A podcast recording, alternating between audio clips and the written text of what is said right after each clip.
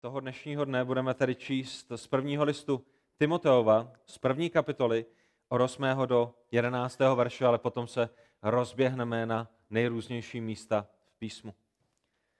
A poštol Pavel píše, víme, že zákon je dobrý, když ho někdo užívá náležitě. A je si vědom toho, že zákon není dán pro spravedlivého, nýbrž pro lidi nespravedlivé a nepoddajné, bezbožné, hříšné, pro lidi nesvaté a světské, pro otcovrahy a matkovrahy, pro vrahy vůbec, smilníky, lidi praktikující homosexualitu, únosce, lháře, křivopřísežníky a co ještě jiného se příčí zdravému učení, podle Evangelia slávy, blahoslaveného Boha, které mi bylo svěřeno. Bože, Otče náš, který jsi v nebesích, my ti děkujeme i dnešního rána za tvé slovo. Prosím tě o to, aby si mi pomohl vyložit tvé slovo věrně, správně, tak jak ty jsi zamýšlel jeho význam. Prosím tě o to, aby si nás obohatil dnešního rána, abychom mohli růst v poznání tebe a v poznání naší sexuality, v poznání toho, jak ty jsi naplánoval manželství. Bože, prosím tě o to, aby si nám pomáhal v těchto věcech být milostivými a přesto nedělat kompromisy. Za to tě prosíme ve jménu Pána Ježíše Krista. Amen. Můžete se posadit.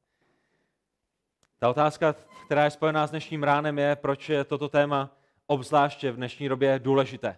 E, není přece jasné, co si jako křesťané o tomto tématu myslíme, není jasné, co o tomto tématu říká Bible, proč, proč bychom museli strávit jedno kázání a jedno dlouhé kázání ohledně toho, co Bible skutečně říká o homosexualitě. A tak skutečnost je taková, že zatímco my bychom očekávali, že svět v této otázce bude zmatený, tak jak utíkají od Pána Boha, tak jak neberou Pána Boha jako finální autoritu, tak to, co už nám možná není jasné, je, že i v dnešní době je mnoho křesťanů, kteří jsou v této otázce zmatení. zmatení. Neberou Boží slovo jako autoritu, přichází a berou lidskou moudrost a snaží se ji napasovat do té Boží. A tak v tom dnešním kázání, toto kázání je skutečně pro každého jednoho z nás. Je pro náš zbor, tak jak i mezi nás zavítají naši přátelé, možná členové našich rodin, kteří možná prochází pokušeními, možná, možná žijí v homosexuálním vztahu. Je to kázání, které je důležité pro nás jako zbor. My chceme být otevřenými, chceme je milovat, chceme je přijímat, chceme k, nimi, k ním být lásky plnými, ale na druhé straně v lásce sdílet pravdu Božího slova. Toto kázání je důležité pro vás jako rodiče. Pokud máte děti, ať už tříleté nebo třináctileté, zajisté potřebujete jako rodiče vědět, co Bible velice jasně říká na toto téma, tak jak vaše děti budou chodit domů ze školy s nejrůznějšími myšlenkami, s nejrůznější světskou moudrostí a tak jak vaše děti možná budou pokoušeni a budou sami přemýšlet o těchto skutečnostech. Děti, toto kázání je důležité pro vás, ať už je vám tři roky, rozumíte tomu, co tady zazní, nebo je vám 13 nebo, nebo 18, potřebujete rozumět tomu, co Pán Bůh říká o vaší sexualitě, co Pán Bůh říká o, o tom, jak stvořil člověka, o tom, co je nejlepší k jeho slávě a o tom, co je nejlepší pro vás. Toto kázání je dobré a důležité pro naše nevěřící přátele, pro kohokoliv, kdo bude slyšet toto kázání, aby věděli, jak se věci mají. A samozřejmě je dobré a důležité i pro nás samotné, pro naše zmatené bratry a sestry v Pánu Ježíši Kristu. A to slovo zmatené eh, nepoužívám nějakým hardlivým způsobem, ale chceme, aby jasně dnešního rána zaznělo, ne co si o tom myslí Radek Kolařík, ale co o těchto věcech říká Boží slovo. Tak smyslem toho dnešního rána není se vysmát, smyslem dnešního rána není chrlit urážky a ukazovat na sebe, že jsme lepšími, to vůbec ne, my v naší rodině, mezi našimi nejbližšími uh, příbuznými, uh, máme, máme osobu, která je v takzvaném homosexuálním manželství. Kdykoliv se s nimi vidíme, jsme rádi, že se s nimi vidíme. Máme dveře otevřené u nich doma, oni mají dveře otevřené u nás doma. Objímáme je. Naše děti tráví Eh, čas s nimi, když jsme někde na obědě, když jsme někde na pláži, když jdeme někam ven. Pro mě toto téma není hypotetickým, teoretickým tématem, pro mě je toto téma velice blízké. Máme lidi mezi našimi nejbližšími příbuznými, kteří jsou eh, v tom, co dnešní svět eh, nazývá homosexuálním manželstvím. Milujeme ale na druhé straně jim velice jasně říkáme Evangelium Pána Ježíše Krista. V našem sboru jsme měli, možná budeme mít lidi, kteří v minulosti procházeli tímto pokušením, kteří v minulosti žili homosexuálním způsobem života a pán Bůh je vykoupil. Toto téma je velice blízké našemu sboru. I když možná neznáte historii všech lidí, kteří tady jsou, neznáte jejich zápasy, já vám garantuji, že i v našem sboru budou lidé, kteří prochází těmito věcmi, kteří přemýšlí o těchto věcech, kteří jsou pokoušeni těmito věcmi. A tak smyslem dnešního rána je na jedné straně jasně říct, co k tomu říká Pán Bůh ve svém slovu, a na druhé straně eh, dát naději, dát naději, kterou dává Boží slovo. A tak otázka homosexuálních vztahů je samozřejmě v první řadě otázkou autority. Není to tak? Kdo má autoritu říct, jak se věci mají? Budu to já, budete to vy, bude to svět, budou to lidé, kteří mají PhD, a nebo to bude samotný hospodin, který promluvil a promluvil velice jasně ve svém slovu. Kdo rozhodne, co je vhodné? Kdo rozhodne, co je morální? Kdo rozhodne, co je dobré a co již ne? Bude to svět, nebo to bude boží slovo? Budou to teologové, anebo, ne, nebo naši liberální přátelé, a nebo to bude Bůh sám, který jasně promluvil ve svém slovu. Představte si, pokud jste rodiče a pokud rodiče nejste, tak přemýšlejte o svém bratrovi nebo o někom vašem blízkém. Představte si, že jako rodiče přijdete domů a chybí tam televize, chybí tam gauč, chybí tam lednička, chybí tam myčka a váš byt je celý úplně prázdný a, a je tam jenom vaše dcera, nebo váš syn, a nebo váš brácha a všechny vaše věci jsou pryč. A vy říkáte, co se stalo, co se stalo? Někdo nás vykradl a oni řeknou, ne, ne, ne, nikdo nás nevykradl. Já jsem ty věci vzal, prodal jsem je do bazaru a koupil jsem si letenku do Las Vegas. Bylo by to v pořádku?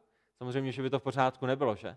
Proč by to nebylo v pořádku? Protože jsou to vaše věci, vy jste pro ně pracovali, vy jste si je koupili, jsou to věci, na které máte nárok a nyní někdo přišel a použil je způsobem, kterým použity být neměli. Prodali je, rozprodali a, a peníze za ně chce použít na, na letenku do Las Vegas. A obdobným způsobem je to s manželstvím a je to s autoritou, která hovoří o manželství. A manželství, my nejsme strujci manželství, my jsme se nestvořili sami, sami my jsme nestvořili sami sebe, a proto je to, je to Bůh, který stvořil manželství, je to Bůh, který stvořil vztahy, je to Bůh, který stvořil intimní život, je to Bůh, který stvořil člověka a je to tedy Bůh, který říká, jakým způsobem má člověk nakládat i v intimitě. Je to Bůh, který říká, jestli je to muž a žena, nebo muž a muž, nebo muž a mnoho žen. Je to Bůh, který je stvořitelem vesmíru, této planety a celého lidstva. On je ten, který dává zákony, on je ten, který říká, jak se věci mají. A my samozřejmě můžeme přijít jako neposlušný syn a, a udělat s ledničkou cokoliv chceme, udělat s televizí, která nám nepatří, cokoliv chceme a, a v manželství a ve vztazích můžeme do určité míry dělat cokoliv chceme, ale to ještě neznamená, že je to správné, to neznamená, že na to máme nárok, to neznamená, že je to bohulibé. Je homosexuální vztah hříchem, ze kterého je potřeba činit pokání? Je homosexuální vztah eh, hříchem, který je potřeba opustit. Je homosexuální vztah hříchem, který je potřeba, aby byl odpuštěn Bohem, anebo pokud je homosexuální vztah ve správném kontextu, když máte dva lidi, kteří se skutečně milují, když máte dva lidi, kteří si slíbili věrnost do konce života, potom může být oslavován i mezi křesťany, potom může být podporován i křesťany a potom může být schvalován křesťany. Jaká by byla vaše odpověď? Kdyby za vámi přišel nějaký váš příbuzný, který se vydává za znovuzrozeného křesťana, nebo příbuzný, který řekne, že je ateistou, který nezná Pána Boha. Oslavovali byste to spolu s ním? Nebo byste ho v lásce a citlivě vedli k pravdě Božího slova? Ten základ, do kterého se musíme podívat, je samozřejmě jeden muž a jedna žena, o kterých Bůh mluví v Genesis první kapitole a druhé kapitole. Že my se potřebujeme podívat na to, jakým způsobem Pán Bůh stvořil tento svět, jakým, jakým způsobem Pán Bůh stvořil člověka, to nám musí být základem. A tak my dneska budeme v Genesis první a druhé kapitole, budeme v Genesis 19. kapitole, v Levitikus, budeme v Římanům první kapitole, v první korinským 6. kapitole a na nejrůznějších místech, tak jak budeme odpovídat na otázku, co říká Bůh ve svém slovu ohledně homosexuality. A tak jestli máte Bible, tak si chcete listovat společně se mnou. Dneska nebudou žádné verše na projektoru. Pokud máte tušku a papír, tak by bylo dobré, abyste si dělali poznámky, byste se k těm veršům mohli vrátit, zkoumat je v jejich kontextu a ověřovat si, že to, co zde zaznívá, je z Božího slova. V Genesis 1. kapitole 27. až 28. verši Bůh stvořil člověka ke svému obrazu, stvořil ho k obrazu Božímu a všimněte si, že Bůh je stvořil jako muže a ženu. Bůh je požehnal a řekl jim, ploďte a množte se a naplňte zemi. Kdybyste potom otočili do další kapitoly, do Genesis 2. kapitoly 18. verše, tak byste viděli, že hospodin Bůh řekl, není dobré, aby muž, aby člověk, který byl stvořen první, žena ještě stvořená nebyla, není dobré, aby byl člověk samoten. Učiním mu pomoc jako jeho protějšek. A potom v Genesis ve 2. kapitole 20. až 24. verši vidíme, že Bůh přivedl před člověka dobytek a nejrůznější zvěř a člověk pojmenovává dobytek a všechnu tuhle tu zvěř, ale čteme v 20. verši, že mezi vším tímto dobytkem, mezi vší tou zvěří se nenalezla pomoc jako jeho protějšek. To znamená, nalezla se tam pomoc, zvířata mu budou pomáhat orat pole například, ale nenašla se tam pomoc jako jeho protějšek. Pomoc, která by byla jako on, pomoc, která by byla lidskou pomocí.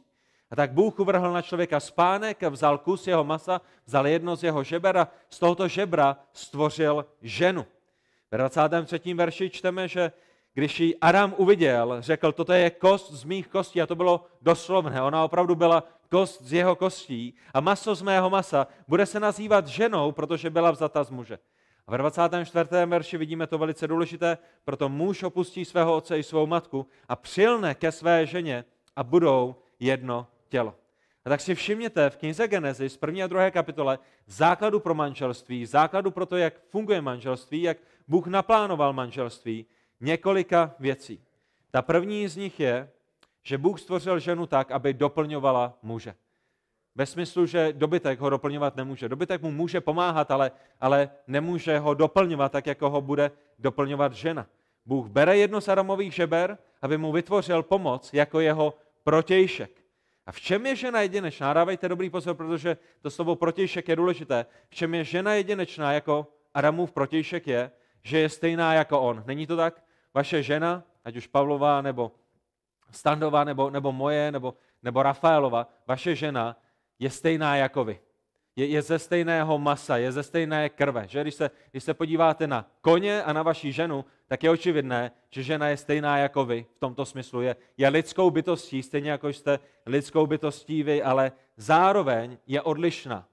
Když se podíváte na ženu, muži, děti, se podíváte na ženu, tak zjistíte, že je odlišné, je, je, je fyzicky jinak stvořená, má, má části, které muž nemá, muž má části, které žena nemá. Tak Adam se raduje, že Eva není zvířetem, Adam se dokonce raduje, že Eva není mužem, ale že je protějškem, který je stejný, ale přesto jiný. Je stejná v jejím lidství, je jiná v tom, jak byla stvořena, je odlišná v, její, v, její, v, jejím, v jejím těle. Ta druhá věc je, že Jednota v jednom těle předpokládá dva lidi opačného pohlaví. To je ta druhá věc, kterou zde máme velice jasně řečenou hned v knize Genesis. Jedno tělo, samozřejmě o kterém zde pán Bůh mluví, směřuje k intimnímu spojení. A jedinečnému propojení dvou osob pohlavními orgány, které jim pán Bůh dává, které do sebe zapadají. Že je to, je to jedinečné, jak to pán Bůh stvořil. Ať už u lidí, nebo u zvířat, nebo v celé říši, když, jestli skládáte puclíky, jste vždycky rádi, že puclíky do sebe dobře zapadají a Bůh stvořil muže a ženu, tak aby v intimitě, aby v tom jejich společenství, aby v tom, když se stávají jedním tělem, aby všechny ty věci do sebe nádherným, Boha oslavujícím způsobem zapadly.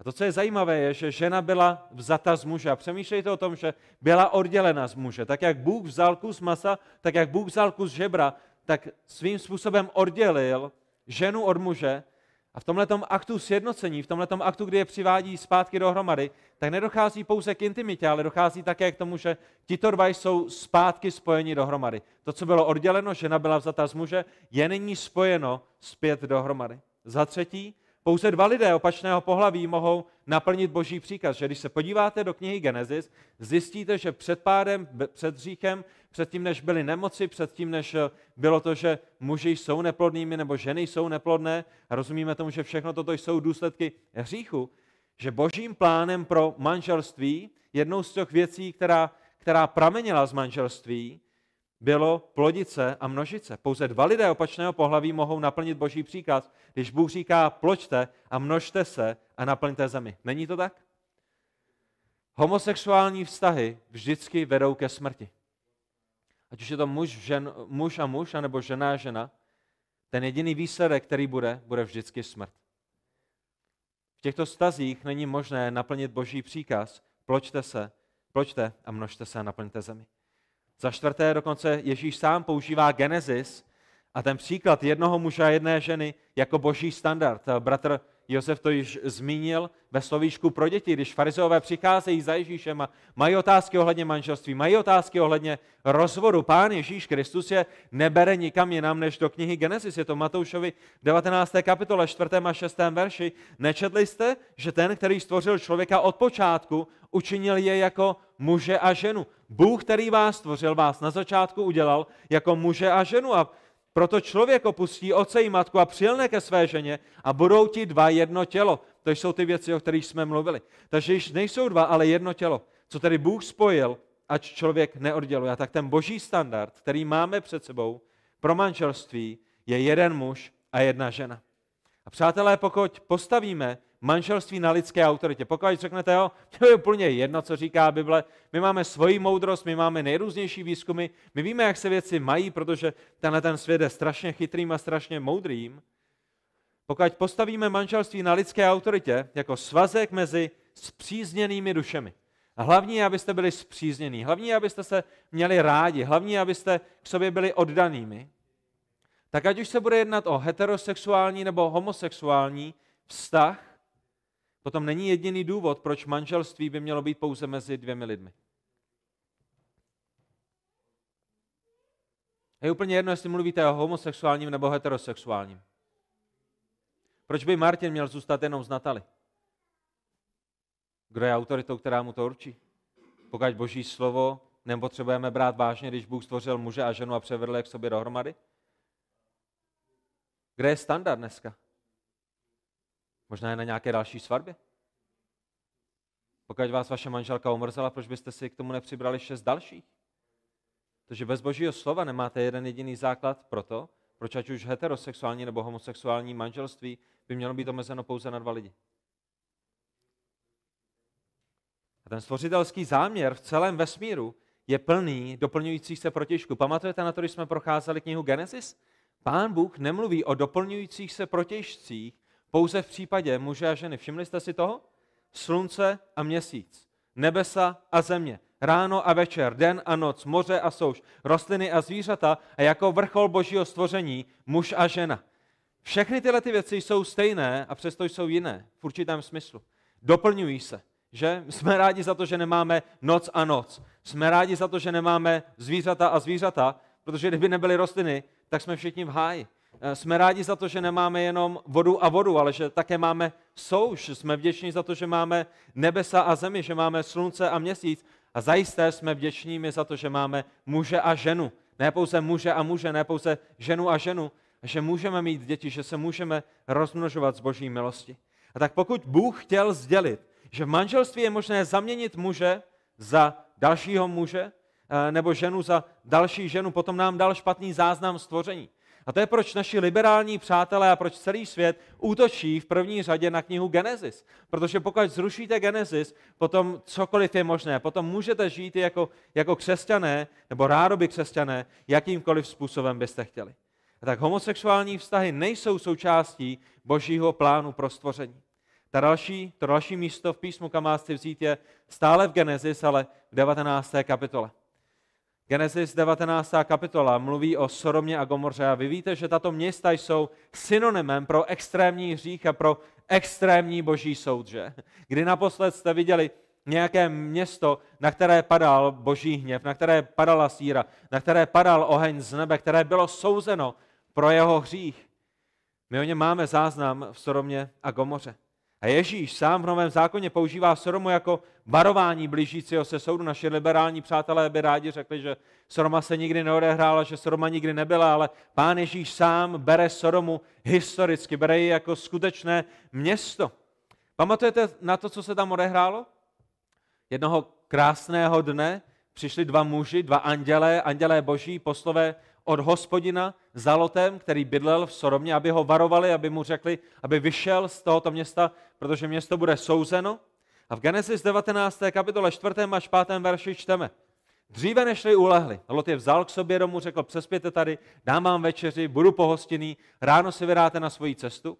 A dříve než ulehli, dříve než šli spát, dříve než šli na kutě, muži města, muži Sodomy, mládenci i starci, všechen lid bez výjimky obklíčili jeho dům. Pokřikovali na Lota a říkali mu, kde jsou ti muži, kteří k tobě v noci přišli? Vyveď k nám, ať je poznáme.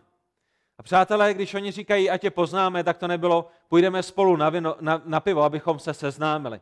Když boží slovo říká, abychom je poznali, tak je to ve smyslu, kdy Adam poznal Evu a ona porodila prvního syna. A boží slovo, když mluví o tom, že někdo někoho poznal, stejně jako v tomto kontextu, tak je to v intimnosti. Oni je chtějí poznat, oni s nimi chtějí mít intimní vztah. A ta otázka, která je s tím spojená, to zažijete i v křesťanských kruzích. Otázka, která je s tím spojená, je, proč ale byla tato města trestána? Jakého hříchu se dopustili? Jakého hříchu se dopustili?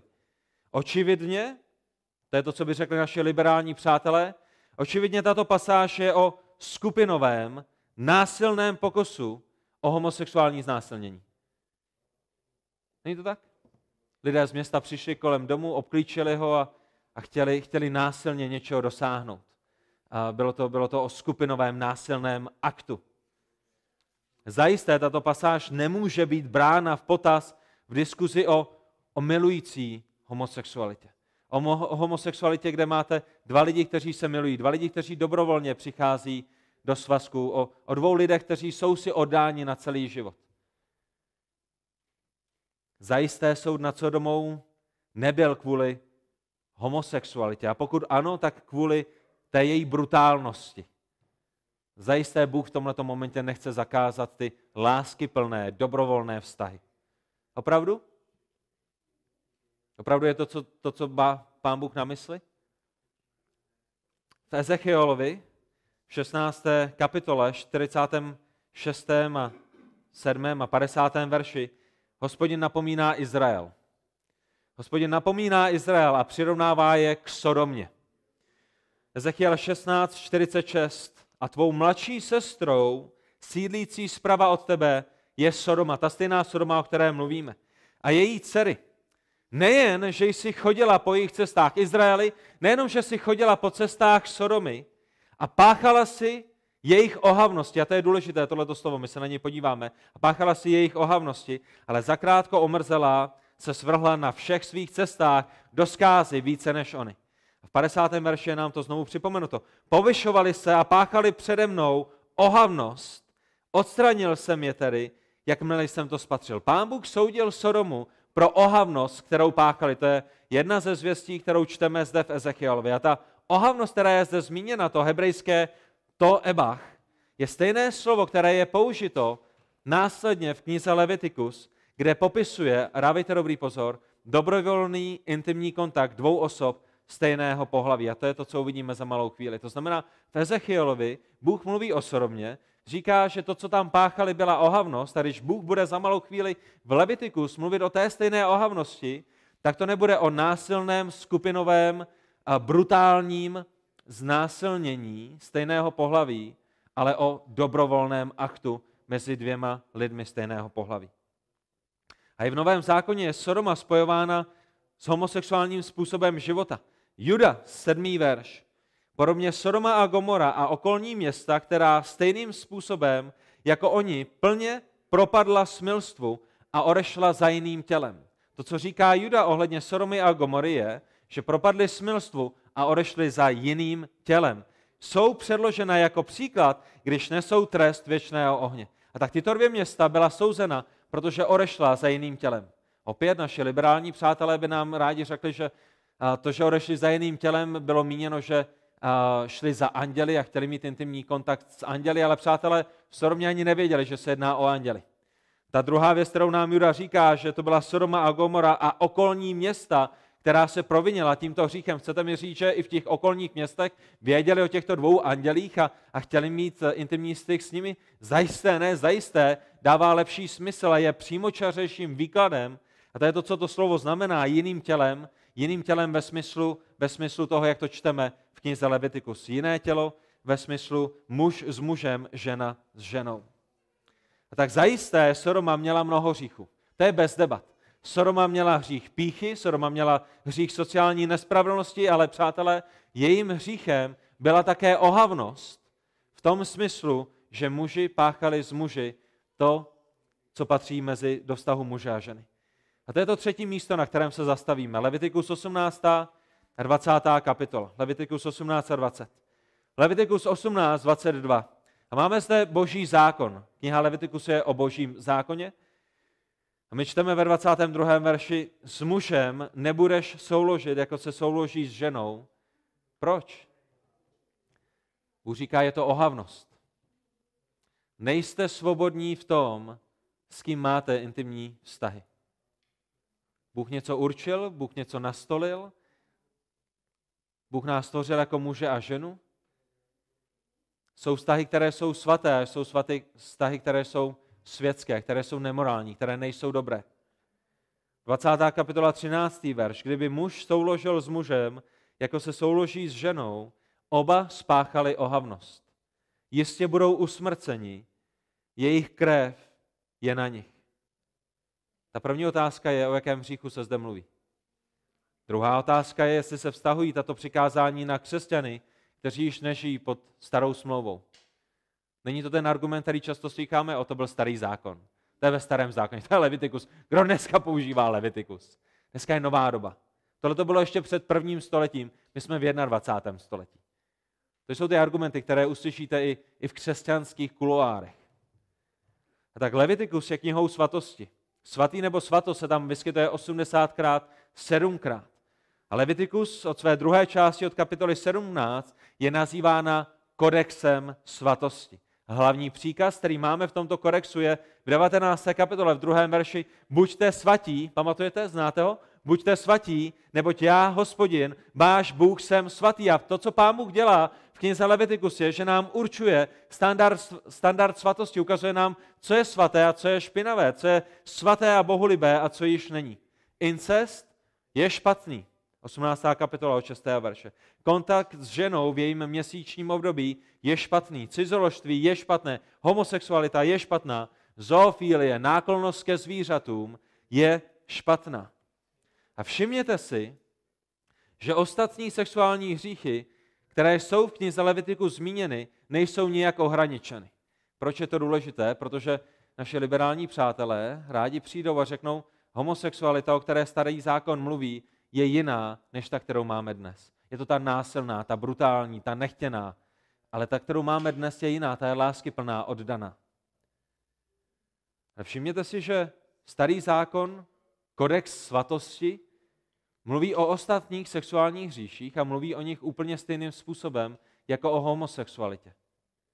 A pokud bychom přistoupili na tu logiku našich liberálních přátel a řekli bychom, dobře, Starý zákon mluví o jiné homosexualitě, dneska je to všechno jinak. Můžeme stejný argument uplatnit, když přijde na incest? O ten incest, o kterém se zde mluví, byl násilným. Ale dneska zajisté jsou lidi, kteří mají rádi malé děti a malé děti mají rádi je a je to dobrovolné. Cizoložství? Co když váš manžel přijde dneska za vámi a řekne, to byl starý zákon, to bylo to násilné cizoložství. Ale dneska je to dobrovolné, radostné, oddané. Vy řeknete, je, to je skvělé. Chvála Pánu Bohu za to. Můžeme někdy zajít na kafe ve třech, aby jsme se poznali. Ta boží přikázání, která zde jsou, jsou absolutní. Ve všech těchto oblastech bez výjimky. Samozřejmě v sobě zahrnují tu brutálnost, tu nechtěnost, ale Boží slovo nám velice jasně ukazuje, že zahrnují i ten ochotný, dobrovolný vztah, který máme i dnes kolem sebe. V případě homosexuality je problém vždy pohlaví, nikdy věk, nikdy ochota, nikdy závazek. A všimněte si, že Levitikus 20. kapitola 13. verš říká, kdyby muž souložil s mužem, jako se souloží s ženou, oba spáchali ohavnost jistě budou usmrceni, jejich krev je na nich. Proč je to důležité? Protože Bůh nám velice jasně říká, že je to vzájemné. Oba spáchali ohavnost. Kdyby se zde mluvilo o násilném a ne dobrovolném jednání, potom by si smrt zasloužila pouze jedna strana. Není to tak? Kdybyste šli do knihy Deuteronomy, do 22. kapitoly 25. až 27. verše, tak byste viděli, když přišlo na heterosexuální vztah, který byl násilný, kde, kde muž přišel za ženou a donutil jí k něčemu, tak měl zemřít pouze muž. Bůh je spravedlivý. Bůh nepotrestá ženu, která je někde v lese nebo někde na poli a křičí o pomoc a nikdo jí nemůže pomoct. A nedá jí stejný trest, který dává člověkovi, který, který ji zneužil.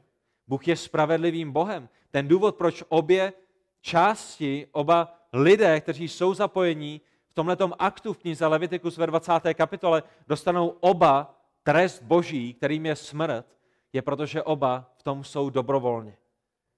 A tak to, co jsme viděli v Genesis, je naprosto stejné, co vidíme v božím svatém zákoně. A s tím je spojená další otázka, že? A možná už vám vyvstala na mysl. Dobře, dobře, kazateli, zatím, zatím to bereme. Ale i kdyby Levitikus mluvil o dnešním, o dnešním typu homosexuality, co na tom? Protože Levitikus mluví o různých, hodně divných věcech. Četli jste někdy v Levitikus? nezasazíš, na jednom poli nebudeš sázet rajčata a salát. Na jednom poli nebudeš sázet mrkev a brambory. Nebudeš nosit oděv, který je ze dvou různých látek. Tady mám jako v džínovidně, v bavlně a, a možná ještě v kožené bundě. Proč bychom měli cokoliv z Levitiku zbrát, když jsou tam tak pomatené zákony, jako, jako jak, jak, jakou zeleninu zasadíme na našem poli? Proč bychom si měli brát zrovna to, co je tam řečeno o homosexualitě, a pak odpoledne jít a zasadit si brambory hned vedle mrkve a vedle petržele a vedle celeru. Co jste to za pokrytce, křesťani? Vidíte, jak ty vaše argumenty jsou vykonstruované? Jak si berete jenom to, co se vám hodí a snažíte se být svatější než nejsvatější? Nikdo tyhle ty věci nedodržuje a najednou máme všichni dodržovat nějaká nařízení o lásky plných homosexuálních vztazích? A tak tady je několik důvodů, proč musíme brát Levitikus 18 a 20 vážně. Za prvé, jako následovníci Pána Ježíše Krista nebereme starý zákon jako nerelevantní. Není to tak? Pán Ježíš nepřišel starý zákon zrušit, ale přišel ho naplnit. A samozřejmě život v nové smlouvě je jiný než život pod starou smlouvou. Chvála Pánu Bohu za to. To, co se ve staré smlouvě jíst nemohlo, v nové smlouvě jíst smíme. A tam, kde ve staré smlouvě Bůh nastolil tento den svatý, tamhle ten den svatý a v tenhle ten den mě budete uctívat, tam v nové smlouvě máme, máme svobodu ve dnech tak jak je bereme. Obětní systém, chrám, kněží, oběti, sami oběti byly nahrazeny, že?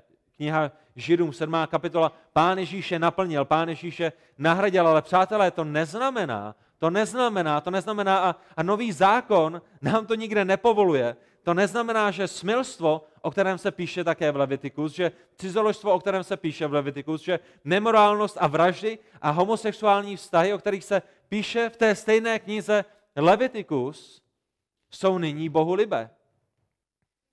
Rozumíte tomu? Ten argument není, když už nemusíme sázet brambory na jedno pole a pšenici na druhé pole, že tím pádem můžeme jít a můžeme vraždit. Protože to pochází ze stejného zákona. Za druhé, nic v novém zákoně nenaznačuje, že bychom neměli brát Levitikus v otázce sexuální svatosti vážně a v otázce, v otázce morální čistoty vážně. Ježíš odkazoval na Levitikus 19. kapitolu víc než na jakýkoliv jiný verš, než jinou kapitolu v celé Bibli. Petr i Pavel citovali z Levitikus, kdykoliv mluvili o svatosti. Další novozákonní autoři se nebáli citovat Levitikus, když pozvuzují věřící k životu ve svatosti. A, a poštol Pavel ukazuje, že starozákonní učení o sexuální čistotě je stále platné. Je stále platné. Už, už nechodíme do chrámu, už neobětujeme zvířata, už, už se nemusíme rituálně očišťovat. To bylo naplněno Pánu Ježíši Kristu, ale to neznamená, že vraždy, cizoložstvo, smilstvo, incest a homosexuální jednání je nyní povoleno. Zákon je dobrý, je-li používán dobře. Za třetí, odkaz na intimnost v období měsíčního cyklu ženy. Že? To je další argument, který uslyšíte a mezi křesťany. Možná uslyšíte i ze světa. Počkej, počkej, když už teda mluvíme o intimnosti, když už mluvíme o sexu, tak to je zase zvláštní, protože si zase jenom vybíráš to, co se ti hodí do krámu. Kniha Levitikus mluví o tom, že muž nemá přistupovat ke své manželce v obdobím měsíčním. A hned vedle toho vy říkáte, homosexualita. Jedno berete a druhé možná neberete. Tak co to je za pořádek?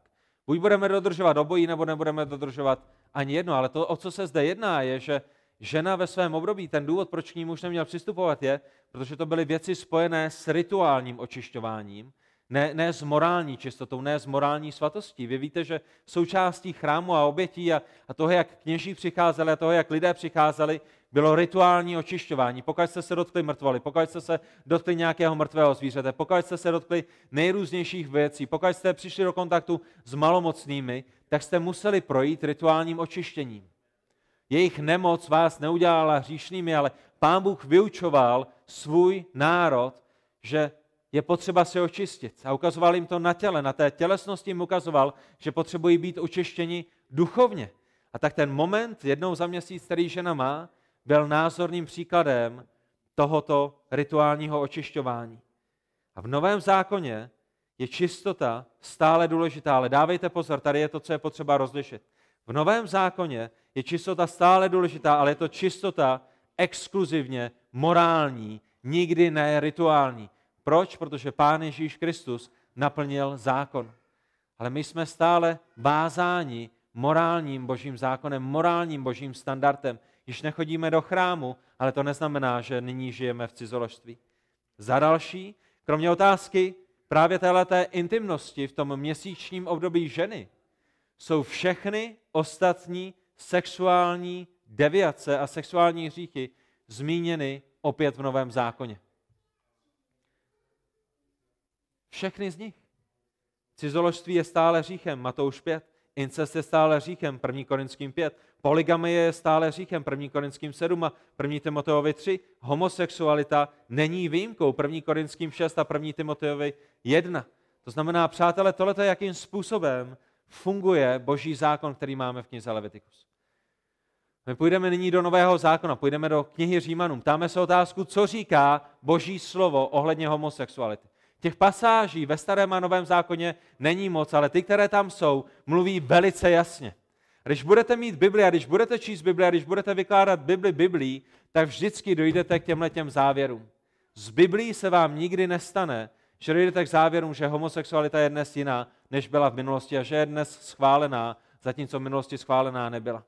Na to potřebujete jít na liberální školu, abyste dostali naprosto zcestné, naprosto milné, naprosto překroucené smýšlení nad slovem. Budete muset začít říkat, že boží slovo není božím slovem, budete muset říkat, že Genesis se nikdy neodehrála, že je to pouze metafora nebo nějaký dávný příběh a budete muset začít vystřihávat a, a vyklešťovat a odstřihávat a vyřezávat nejrůznější věci z písma, proto abyste mohli dojít k závěrům, ke kterým vy chcete dojít. Římanům první kapitola je nejdůležitější kapitolou v nejdůležitějším dopisu, který byl kdy napsán a předkládá nám nejvíce detailní a nejdůležitější vypořádání se s otázkou homosexuality. A já nebudu číst všechny ty verše, ale chci, abyste otevřeli písmo, jestli máte písmo, abyste ty verše minimálně ve vaší hlavě, minimálně svým zrakem zaregistrovali. Římanům, první kapitola, 18. až 32. verš. O co se zde jedná? 18. až 20. verš je zjevení božího hněvu. Boží spravedlnost je zjevená skrze zprávu Evangelia, to je 16. a 17. verš. A boží hněv je potom zjeven skrze potrestání bezbožných, to je verš 18. A to, co zde vidíme, je, že Bůh je vždy spravedlivý.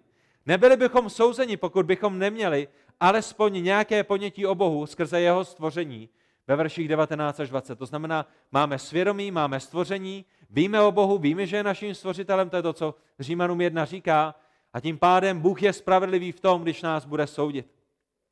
Co je náš problém? Nikdo z nás není bez viny. Vy a já, židé a pohané, nejsvatější ze svatých, nikdo z nás není bez viny, nikdo z nás není neznalý. Díky stvoření a svědomí mají všichni ponětí o stvořiteli. A hříšnost lidstva je potom viditelná ve třech výměnách. To je o čem je Římanům 1. A vy potřebujete milovat Římanům 1, Římanům 2, Římanům 3 a, celou knihu Římanům, protože je to jedinečná, jedinečná, jedinečná kniha. Hříšnost lidstva je viditelná ve třech výměnách. Jak my můžeme vidět, že lidé jsou hříšní? A poštol Pavel říká, dávám příklad třech výměn. Lidé něco berou a něco zaměňují. První výměna, verše 21 až 23, Bezbožnost a nepravost lidí je zjevená v tom, že zaměnili, že vyměnili slávu neporušitelného Boha za spodobnění obrazu porušitelného člověka a ptáku. Namísto toho, aby oslavovali Boha v nebesích, tak to zaměnili za zvířata, ptáky a nejrůznější další věci. Ta druhá výměna, ten druhý důkaz lidské skaženosti je ve verších 24 až 25. Bezbožnost a nepravost lidí je zjevená v tom, že vyměnili boží pravdu za lež. A kořili se a sloužili tvorstvu více než stvořiteli. A všimněte si třetí výměny, která je důkazem lidské hříšnosti ve verších 26 až 27. Třetím krokem v té progresi, v tom vývoji jejich hříchu je výměna přirozeného styku za styk nepřirozený. 26. verš. Proto je Bůh vydal do potupných vášní, jejich ženy vyměnili přirozený styk za nepřirozený a stejně i muži zanechali přirozeného styku s ženou a ve své touze se rozpálili jeden k druhému. Muži z muži páchají hanemnost a sami na sobě dostávají zaslouženou odplatu za svoje poblouzení. A to, na co Pavel poukazuje v této pasáži, je, že intimnost mezi stejným pohlavím je nadmíru jasným příkladem lidského odvrácení se od božího stvořitelského řádu a od božího designu. To je ten argument, který zdá poštol Pavel dává. To, kde vidíme, že lidé se odvrátili od Boha, to, kde vidíme, že lidé jdou svojí vlastní cestou, to, kde vidíme, že lidé chtějí milovat víc sebe než hospodina, je v tom, že zaměnili pravdu za lež, je v tom, že zaměnili přirozený styk za nepřirozený. Tady máte do očí bijící příklad toho, jak lidé nenávidí hospodina. A to, o čem jsou homosexuální vztahy, jsou mezi lidským příkladem naší vzpoury proti Pánu Bohu. Jak bychom něco takového mohli oslavovat? Jak bychom něco takového mohli, mohli schvalovat? Jak bychom takové lidi v lásce a v trpělivosti a s něžností nevolali k pokání a nevolali k tomu, abychom jim ukázali, co Boží slovo říká o těchto věcech. A tak Pavel nemůže mít na mysli nucené vztahy. A to je, to je písnička, kterou slyšíte dokola a dokola a dokola. Homosexualita, o které mluví písmo, není homosexualitou, kterou máme dnes, protože Pavel mluví o nucených vztazích a mluví o vztazích pán a otrok, kde pán přinutil otroka k tomu, aby něco dělal. A je to homosexualita mezi dospělým a, a nezletilým, kdy dospělák donutil nezletilého k něčemu. A poštol Pavel nemá tyhle ty věci na mysli, přátelé. Museli byste mít zavřené oči, zavřenou Bibli, sedět pod mě ve sklepě, k tomu, abyste to takhle chápali. Pavel říká, byli rozpáleni jeden k druhému. Tady nejde o to, že jeden byl rozpálený vůči jednomu a ten druhý nechtěl. Byli rozpáleni navzájem, jeden vůči druhému. Oba dva šli vědomě, oba dva šli dobrovolně, oba dva se chtějí chopit těchto věcí. A tak Pavlovým důrazem je pohlaví, nic jiného. Problém je, že vyměnili přirozené za nepřirozené, že jednají proti božitelskému, stvořitelskému záměru. A jaký je výsledek ve verši 28 až 32? V božích očích se nejedná o malou chybičku. V božích věcích se nejedná o to, o hlavně, že se mají rádi, o hlavně, že si budou do smrti věrnými, o hlavně, že, hlavně, že je tam ta, ta, uh, ta věrnost. Ne, lidé, kteří zaměnili přirozený styk za nepřirozený, a dávejte dobrý pozor, dávejte dobrý pozor, stejně jako všichni ostatní hříšníci si zaslouží trest smrti.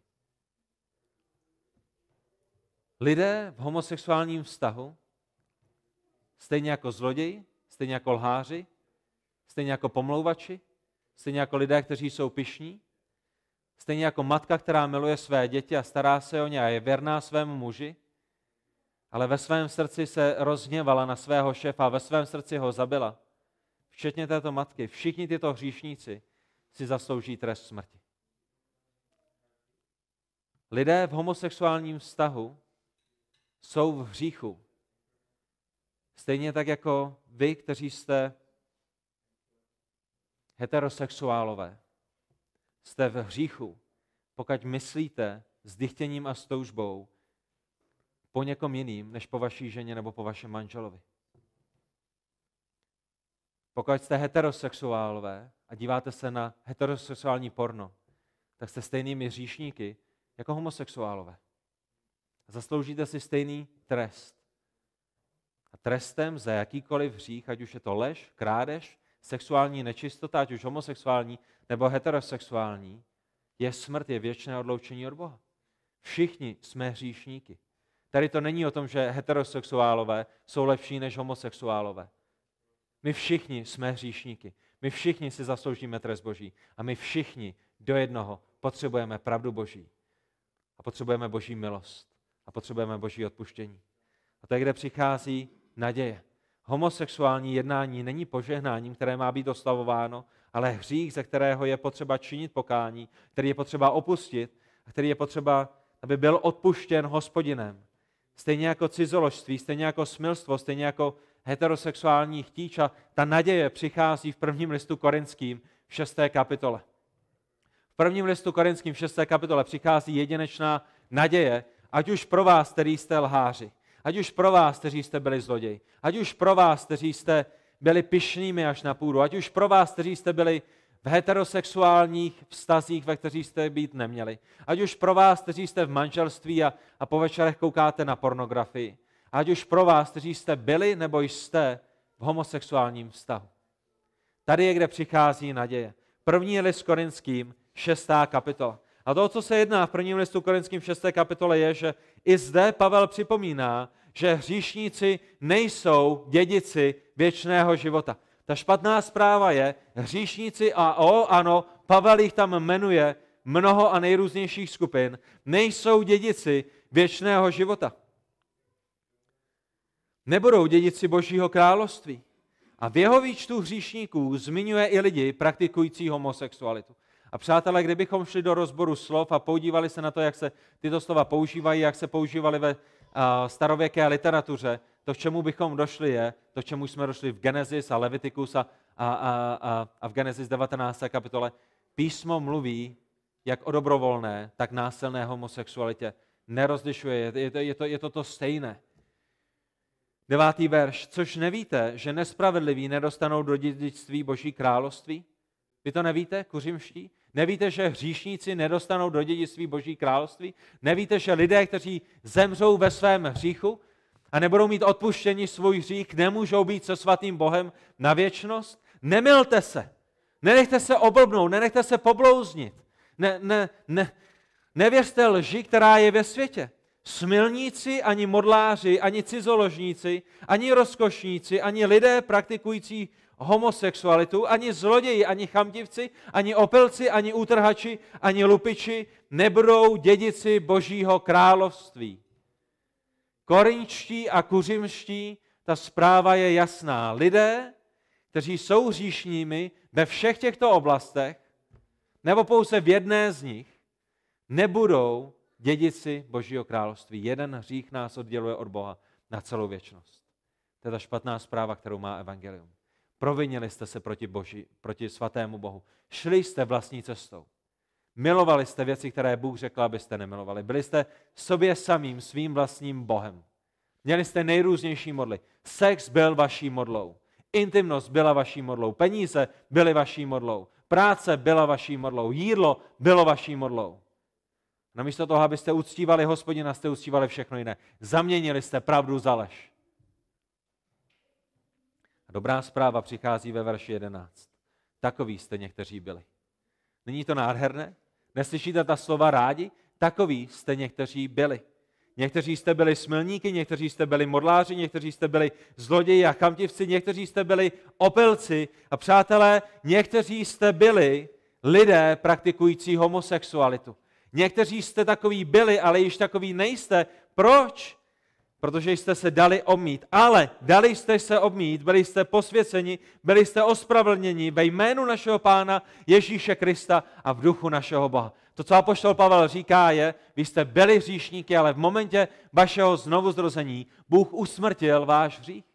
Vy jste hřešili na všech různých frontách, ale Bůh vás vykoupil z vašich hříchů. Již nejdete touto cestou, již neutíkáte k těmto hříchům, již, již nejednáte tímto bezbožným způsobem, a to, co my zde vidíme, je, že i homosexualita, stejně jako smilstvo a modlářství a, a zlodějina a cham, chamtivost a opilství, jsou hříchy, ze kterých můžeme být vykoupeni. Není to součást toho, kým jste, není to součást vašeho DNA, není to to, jak jste se narodili v určitém smyslu. ale je to hřích, ze kterého můžete být vykoupeni. Je to hřích, který Pán Bůh odpouští. A v Korintu a v Kuřimi a na tomhle světě tehrá i dnes jsou lidé, kteří byli zachráněni. O ano, v dnešní době je velikým hříchem říct lidem, že je to hřích.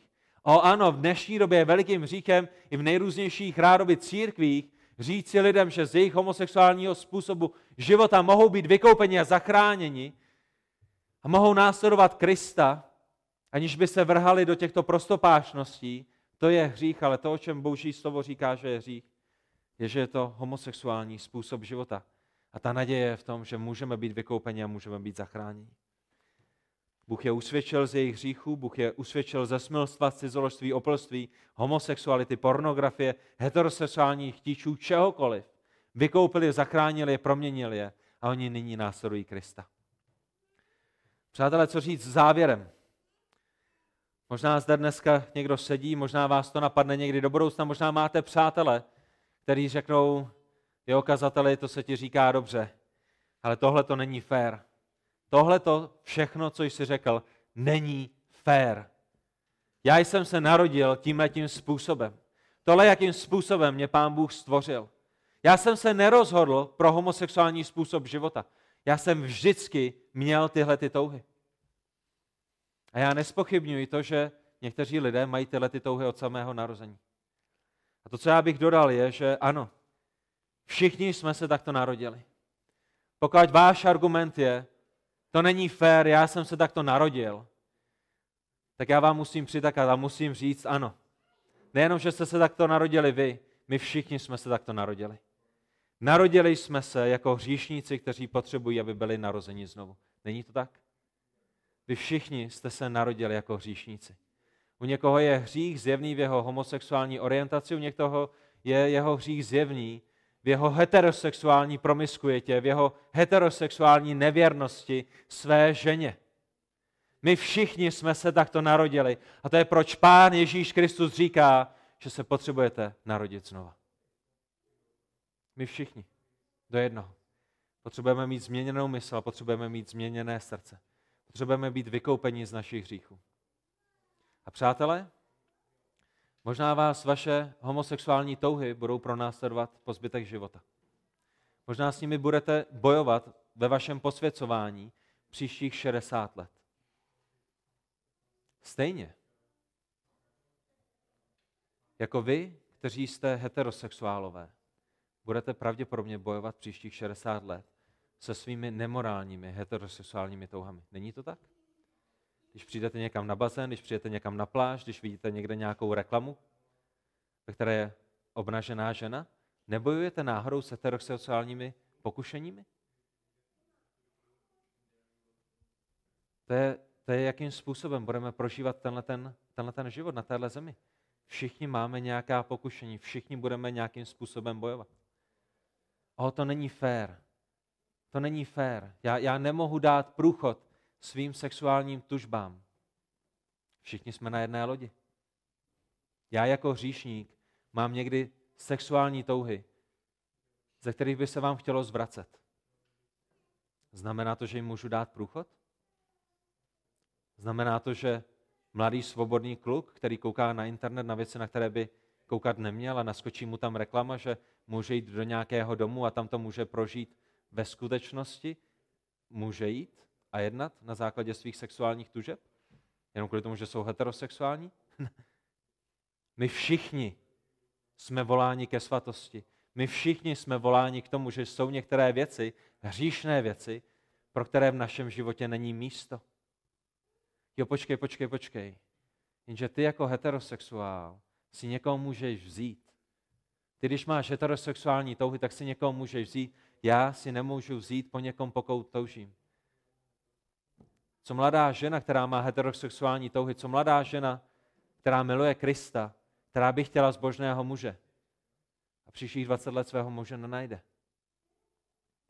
Není na stejné lodi jako vy?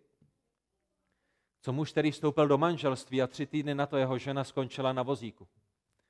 A pravděpodobně nikdy nedojde k naplnění jeho heterosexuálních tužeb, které měl pro svoji manželku, které byly dokonce svaté, protože byly v manželství, ale do konce života se o ní bude muset starat, protože je ochrnutá od krku dolů.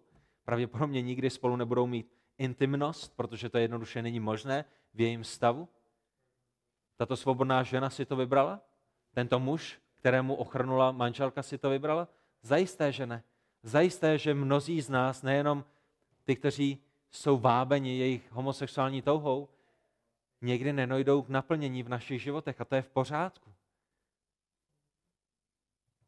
Protože naším největším uspokojením není tento způsob intimity nebo tamhle ten způsob intimity. Naším největším uspokojením a naší největší radostí je přinášet radost Bohu.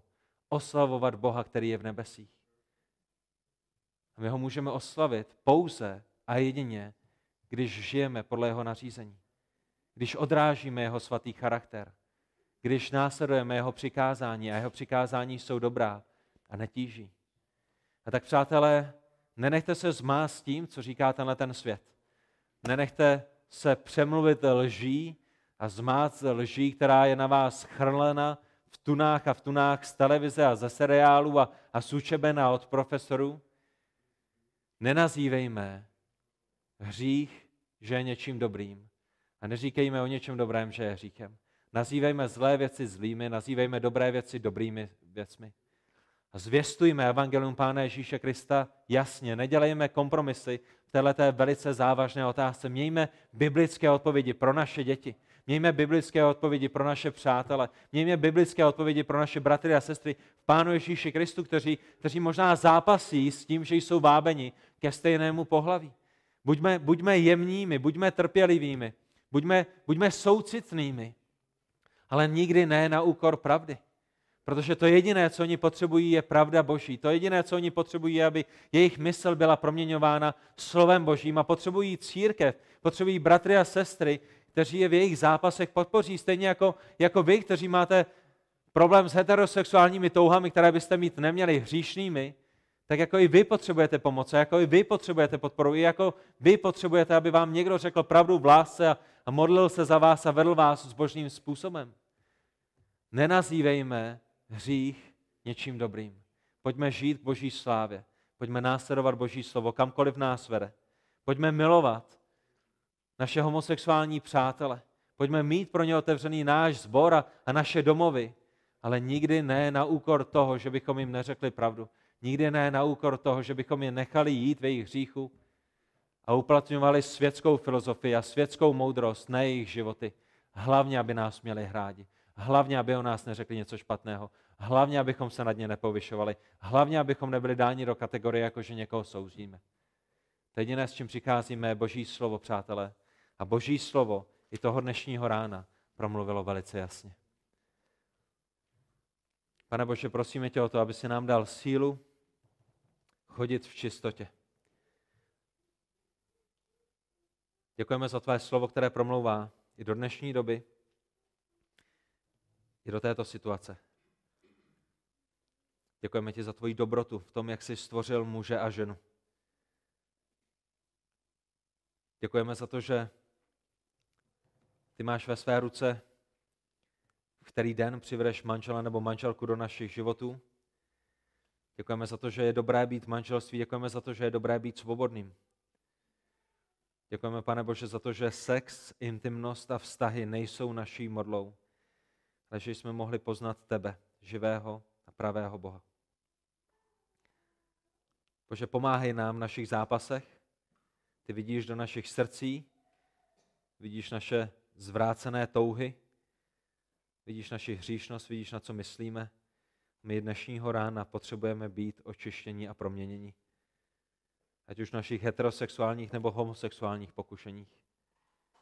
Prosíme tě o to, aby si i zde v Kuřimi budoval církev, která je svatá. A děkujeme za to, že není hřích, ze kterého ty by si nevykoupil. Není hřích, jehož moc ty by si ne, ne, nemohl zlomit. A že ať už jsme v jakémkoliv stavu, na jakémkoliv místě, u tebe je naděje. Děkujeme, že Pán Ježíš Kristus zaplatil za naše hříchy. Děkujeme, že nás vykoupil z našeho otroctví. A děkujeme za to, že kdokoliv k němu přichází a prosí o odpuštění, že ty mu odpouštíš, že ty ho nevyženeš ven, že ty nad ním neohrneš svůj nos, že ty jim nepohrneš, že ty nedolomíš na lomenou třtinu. O jak dobrým Bohem jsi. Za to ti děkujeme. Ve jménu Pána Ježíše Krista. Amen.